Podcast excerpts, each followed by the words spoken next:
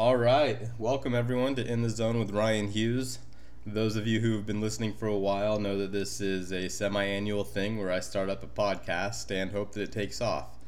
Hopefully this time is a little bit different than the last few times, so let's give it a go. Give me your feedback. I'm always open to it, even if it's bad. Um, anyway, N F L season. It's upon us. And after the first week, it was sloppy play. I don't know how many games everyone else watched. Uh, I watched a few, a little bit of the Red Zone channel, and it just seemed that offensive lines were playing really poorly. Uh, receivers were dropping balls. There was some quarterback play that was just horrendous. And uh, I was looking at Twitter, um, and Kurt Warner and Trent Dilfer had a little bit of a conversation uh, about what was going on. And uh, Warner just kind of was like, what happened to the N F L offenses? They're so bad. Is it coaching? Is it players? Is it practice? And, and Dilfer responded with, I think, a very accurate uh, uh, analysis, and it's similar to one that, that I shared on Facebook, and that's that players aren't being developed. Um, offensive lines and quarterbacks, they, they play a different game in college than they do in the N F L. And with practices having changed so drastically from what they were in the eighties and the nineties and even the early two thousands, there's more talent but a worse game. Uh, Dan Shonka ha- happened to chime in, and if you don't know who Dan Shonka is, he's a former uh, N F L player personnel guy. He runs Our Lads dot com. I definitely recommend you go there. It has the best depth chart information uh, out there. Completely free also. Um, he put lack of practice time has killed offensive line play. And when offensive line play breaks down, quarterbacks break down. And that's true. If you only have a few seconds to throw the ball, you're not going to make accurate reads. You're going to have to do a lot of dump-offs. You can't let a play develop. Uh, I responded to him. Uh, he's, he's a follower of mine, probably my highest um, profile follower. But uh, he said the the lack, or I, I mentioned the C B A. Sorry for stuttering there. It's the first episode, and I'll get better. Uh, the C B A is hurt early season games. And for those of you who don't know what the C B A is, it's the collective bargaining agreement. The union negotiated with the N F L to reduce the number of padded practices and the hours that they practice during training camp and preseason, even into the regular season, even though you don't have as many padded practices in the N F L at that point. So his response to me was that Jeff Saturday and Eric Winston, two longtime N F L uh, Player Association reps, let their brethren down because they don't have the practice time to work on their technique.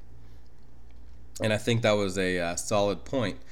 I couldn't believe how bad Houston's line looked, uh, Cincinnati's line, San Francisco's line. And it reflects not just in quarterback play, but also in, in the running backs. I was looking at the stats for this past week, and uh, not including the Thursday night game that was horrendous to watch last night, we saw five running backs, five, have one hundred yards or more. And the crazy thing is that Kareem Hunt, Dalvin Cook, and Leonard Fournette, all rookies, and they were three of the five. The other two, Ezekiel Elliott, a second-year player, and LeSean McCoy, a running back in Buffalo, who Buffalo is going to run into the ground this year. So it's translating to poor quarterback play. Uh, we saw how the Patriots played. Tom Brady looked old. Drew Brees with the Saints, he looked old. And it's kind of changing the way that the game is being played and, and how it is to watch. If you look at, at a player like um, Deshaun Watson, he is going to be the future of the N F L if it keeps going this way, because you have to be mobile, which kills me about Colin Kaepernick not having a job, because he played behind a horrible offensive line in San Francisco for a number of years, and while he wasn't a great quarterback, he could at least be a little bit elusive um, at times.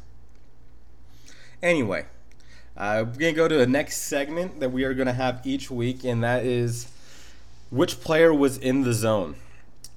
See what I did there? In the zone with Ryan Hughes. Which player's in the zone? I knew you'd catch it. Anyway, last week, I'm going to say Kareem Hunt was the In The Zone player. Unbelievable de- debut for a guy who really wasn't even supposed to play. Uh, Spencer Ware was going to be the lead back, and he went out with a knee injury. And Kareem Hunt stepped up, and he did what you need to do when you're given that opportunity. So he's my In The Zone player for this week. Please let me know, who do you think will be the In The Zone player for next week, week two? Who's it going to be? Kareem Hunt, is he going to repeat? Is Dalvin Cook going to step up his game a little bit more than, than Kareem Hunt? Because Cook also had a very good week. Is it going to be a quarterback? Does Tom Brady bounce back? He doesn't have two bad games in a row very often.